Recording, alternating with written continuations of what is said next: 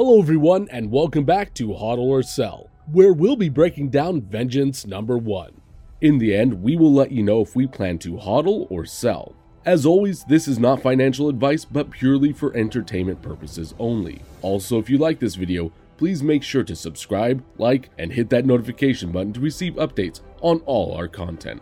This video is sponsored by Elite Comics 11, Instagram's number one community powered comic sales page. This Tuesday, May 10th, we are getting the modern age comic Vengeance number 1, first appearance of America Chavez. Story by Joe Casey, with art by Nick Dragotta, and cover by Gabriela Dell'Otto. In the comics, America Chavez is a member of the Teen Brigade, supporting the big league superheroes from behind the scenes and fighting against the young masters of evil. With her superhuman strength, endurance, durability, and flight ability, America served as the powerhouse of the young team. She can move at the speed of light and has been known to punch enemies into tiny star fragments. America is also capable of punching star shaped portals, allowing her and others to travel alternate realities, making America an invaluable teammate. America Chavez, portrayed by actor Xochitl Gomez, made her MCU debut in the 2022 film Doctor Strange in the Multiverse of Madness, now playing in theaters. According to Go Collect, Vengeance number 1 as a 9.8 grade is currently valued at $950 with a 1-year average sale of $1,350. For my final verdict, I give this book a hodl. This is easily one of the most popular modern age comics today and has seen a solid increase over the past couple years. And with the character officially making their MCU debut, it's easy to see that Marvel has significant plans for this young superhero.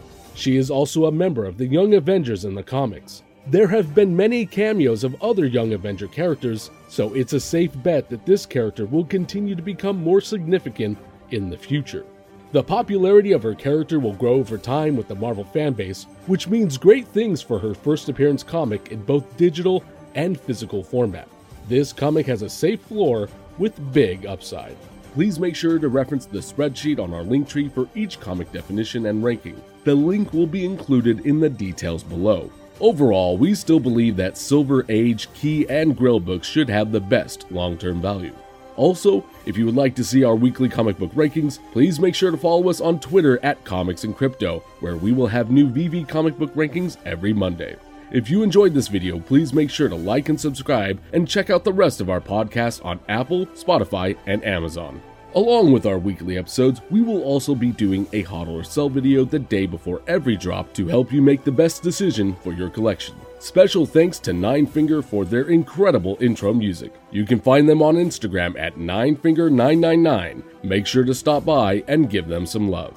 Thank you all again for tuning in, and we will see you on the next one.